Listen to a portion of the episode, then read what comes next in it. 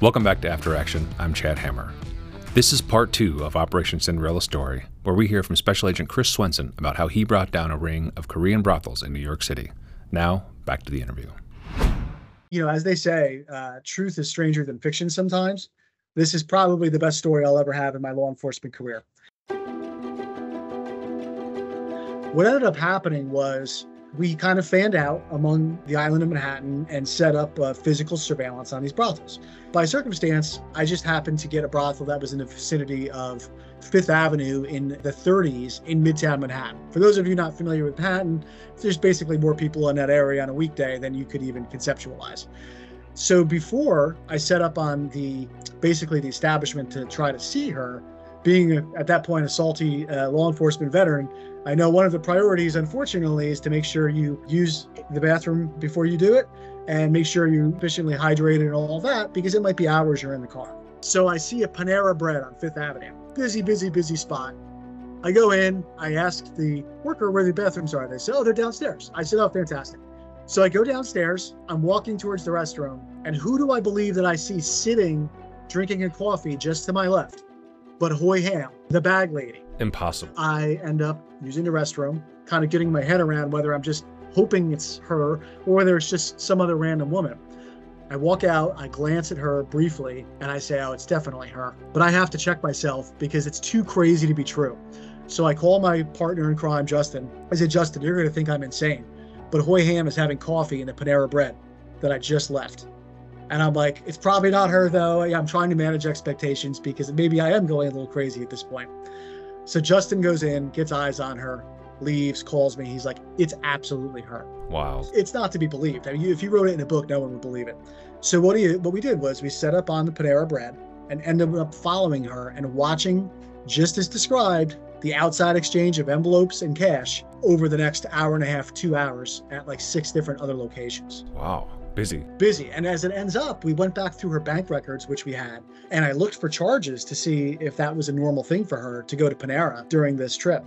Sure enough, every Wednesday, without exception, at about 12 o'clock even, she would make like a $3.14 purchase of coffee at Panera and commence her traversing the island and picking up money. So we ended up watching her like six or seven more times Wow. and taking photos, and it, it ended up just being uh, just an unbelievable stroke of luck. What did she end up doing with the money? How did they get the money to where it needed to go? So she ends up this unassuming five foot tall, 70 year old Korean woman who is the fastest walker, by the way, you'll ever, ever meet in your life. I'm in pretty good shape. I run. Justin's in pretty good shape. We were getting gas keeping up with her. She motors, let me tell you.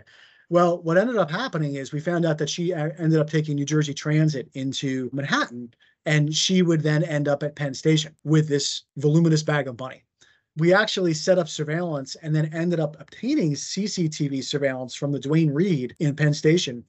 And we watched her pull out this impossibly large wad of money and just rip through it. And she'd buy thousands of dollars of prepaid Visa gift cards. And what we ended up discerning was that she would take photos of these cards. She'd scratch off the pin on the back and she would simply send them via Kakao Talk, which is an encrypted Korean version of WhatsApp, to Okay. her son in Korea. And it was really that simple. It was brilliantly simple, in fact. That's what she did. And that's how they got the money back, in addition to uh, some other methods like body carrying, money smuggling, when they had trusted individuals go over there. But it was pretty simple. Wow. So this ties the money back to, again, the guy in Korea. This family is definitely a target. Who else are your targets at this point? So we ended up developing very, very good intel and information on the owners of these establishments. The owners, in many cases, ended up being women who graduated out of being a, a working girl and ended up either purchasing or starting and then running these establishments. Predominantly Korean women in their 40s, sometimes early 50s. And they ended up being responsible for recruitment of girls in South Korea, logistical support for these girls. And of course, they were making a boatload of money given the volume each of these uh, establishments was producing money wise. But you saw connections between these owners, right? You saw them socialize or they knew each other. We did. We spent a lot of time in Queens developing other sources. We ended up having probably over 20 sources in this case, which was critical. And what we found was a couple of our sources told us there was a, a must go to event occurring on a Friday night in Queens in the Flushing area at a Korean social hall. It was the wedding of one of these owners. So we knew, just like you see the movies like The Godfather, and we knew it was going to be the uh, social event of some time. And it sure wow. was. Justin and I set up surveillance and ended up getting plate numbers, photos of these owners consorting with each other, really just good intel. And then we obviously parlayed those plate numbers into being able to track where they live, where they travel, who they meet with, all of that. So it was pretty amazing. At what point did you bring in the South Korean authorities? Is this around this time in the case or later? It was around this time. We had been in close coordination with Natasha Paschal, who was the ARSOI, the DS agent in charge of investigations yep. at Embassy Seoul, and the FSNI, the, the embedded foreign national, uh, Chase Lee. And at one point, it became very clear to us we needed to travel to Seoul and really sit down and fully brief the case with our Seoul Metropolitan Police Detective counterparts. So uh, that's what we did. We uh, got authorization from DS to travel to Seoul, and we held multi day meetings with the Korean authorities. Our goal of those meetings was to really just bring them into the fold. One thing you may be aware DS is very good at collaborating and asking nicely and building relationships instead of being dictatorial about it.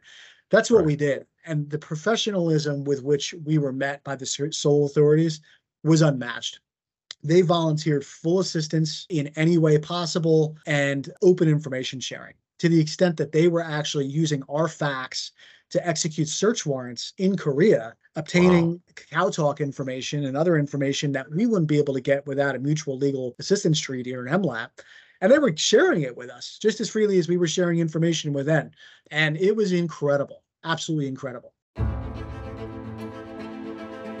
So at this point, you're building a pretty big case.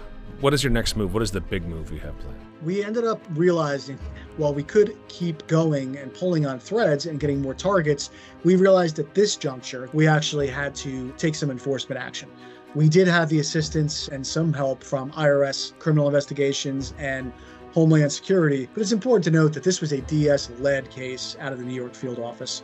And as such, the New York field office management, my great boss Liz McAleer, who's now retired, said, figure it out, Chris. We'll put it together. So literally, I'm sitting in a room with Justin and Jack, and we're like, okay, well, how are we going to put this together? We don't have names or agency manpower strengths or anything like that. So we just started just sketching out the framework of what this action would look like. And what this action ended up looking like was 13 search warrants executed on April 13th, 2016 in 10 in Manhattan, one in New Jersey, one in Queens, one in Pennsylvania, and then an additional warrant being executed simultaneously in coordination with the Korean authorities on Ryan Kim, our, one of our main targets in Korea. And this all had to be done exactly the same time, right? That's right. It was super important to us to be able to, you know, hit these places, coordinate all of the information sharing, and not have people flee when they realize what's happening. So we ended up using about 260 agents the wow. entirety of NYFO management, the supervisors were serving as team leaders. We actually TDY'd or temporary duty agents in from all over the country from DS to help us. And we ended up putting together, a, it was between 230 and 260 agents, not counting the Korean authorities, to execute this thing. And it was daunting, but it was, uh, it got done. So, on this day in April, you hit all these locations, but this time you were more overt. You were you were taking devices, you were taking names. Yeah, we seized bankers' boxes of documents, untold amounts of electronic devices, computers, tablets, anything that would help us more fully understand who might have criminal liability in this. It's important to note, you know, we made arrests that day, but we didn't arrest any of the girls. We talked to them, we offered victim services to them and we didn't arrest the kind of the managers in, who were responsible for the day-to-day activities phone answering so on and so forth. We really targeted information that we knew would be helpful to have us get to the owners. I should clarify when you say girls you mean these were women right? There was no child sex angle in this case right? That's right. Yeah they were in many cases korean girls in their early to mid 20s they were women and there was no indicia of any trafficking of minors which was it which is a good thing. Yeah so you made a few arrests that day but you had more to come is that right that's right. We ended up conferencing with our AUSAs, the prosecutors at Southern District of New York, with all of the information that we got from the raids. Now, there was nothing quick about this. All of these devices had to be imaged, triaged, bankers' boxes had to be gone through, and it was very tedious work. Once we got to the point where we ended up following the money and finding relevant communications, translating them, etc., we ended up developing a second tier of targets. Not a second tier in that they're lower tier, but the next wave, so to speak. Right. So, what did you find among that group? Well, we found what we expected to find, which is that there were kind of women that graduated out of the game running some of these spots we were able to attribute ownership to. But really, one of the most interesting things we found that we certainly didn't expect was the presence of a multimillionaire, Harvard educated medical doctor living in Massachusetts that was actually wow. financing one of these brothels. Let's talk a little bit about that doctor. Tell me more about him. So we found in the correspondence with a specific brothel located in Manhattan that he was providing pretty advanced financial advice to this owner based on analysis of information to include customer flow by hour. And we said, wow, who is this guy? This guy is like really providing like top level financial guidance. And we ended up having to scratch and claw a little bit to find out who he was. But we ended up identifying him. And as I stated, he was a medical doctor by trade. He did an internship at, a Mass General Hospital in Boston, also had a master's in public policy from Harvard. And he was a very successful multimillionaire that created a data analytics business. And that's when the light came on. We said, oh, okay, well, he's not using his powers for good here. He's using his powers for bad. And why I say that is he actually provided seed money as it ends up for not only the New York brothel that you know was the subject of our investigation, one of the subjects, he provided startup and seed money for brothels in Los Angeles, Chicago, Rhode Island, and Massachusetts. In that he would lend money at a like kind of usurious interest rate, 18 to 20 percent, to some of these women in these places he was frequenting, and then he was using that as leverage over them to extort sex from them for free and also have them reach out to other individuals that he could then prey on as well, financially and otherwise, sexually. This doctor, who we ended up arresting and searching his 8,000 square foot mansion in Massachusetts, was one of several financiers we found. We found that there was a another level of financiers present in Queens that were taking photos of passport books from potential borrowers and then in turn charging them usurious rates, although without the sexual coercion, but really kind of doing aggressive loan shark type activity. So we decided unequivocally, we said we have to target them because it's right. it's the next rung and we would have never got to them but for conducting numerous numerous interviews of the owners we arrested and really developing the next tier of targets which ended up being uh, these financiers and providers of seed money so you secured a number of convictions. There was obviously this whole business got shut down. You were able to recoup some of the costs for the government and some of the illegal proceeds. We seized, ended up seizing over one million dollars cash in this case, multiple types of precious metal, gold, mm. bullion, and such. In fact, in Hoy Ham's apartment, again, life is stranger than fiction. We actually found a gold bullion stashed in her hamper, which we joked was physically money laundering. But we ended up getting about a million dollars in seized assets from all these individuals, 24 in total, I believe, and uh, getting some substantial fines and, and prison time. Fantastic. New York nowadays is still dealing with this kind of problem? Since it's the oldest profession, in some ways you'll never stamp it out. But what we did find out through our continuous interviews and, and vetting, we significantly changed the landscape in New York, and that, as relayed to us by our Korean authorities, cooperators, et cetera, New York became viewed as a very inhospitable city for the Korean sex trade. We definitely did not extinguish the oldest profession, but what we did do was shut it down to the degree that it forever changed the face in New York. And we know some of the business went elsewhere, but we can only work and do what you can do. And I, I, think I'm very proud, and our team should be very proud of that because we ended up contacting lots of women and preventing other women from even coming over and perhaps ensuring that they don't get entrapped in this life and the golden handcuffs. One of the communications we found on one of the women's phones basically said it's better to be a cook in a kitchen or be dead than engage in this day in and day out And really, that's what we found here. It, it was a classic case of maybe not classic coercion, but they didn't have another choice in, in many respects. What else have you did you learn from this whole experience that led you to to succeed in other cases? Well, I think what we learned collectively was the value of effective law enforcement cooperation. And it reinforced my view going forward that the single biggest thing you can do when you have what I would term a criminal conspiracy or a network is you have to look downfield and say, how do we get there where we want to be to take the next step?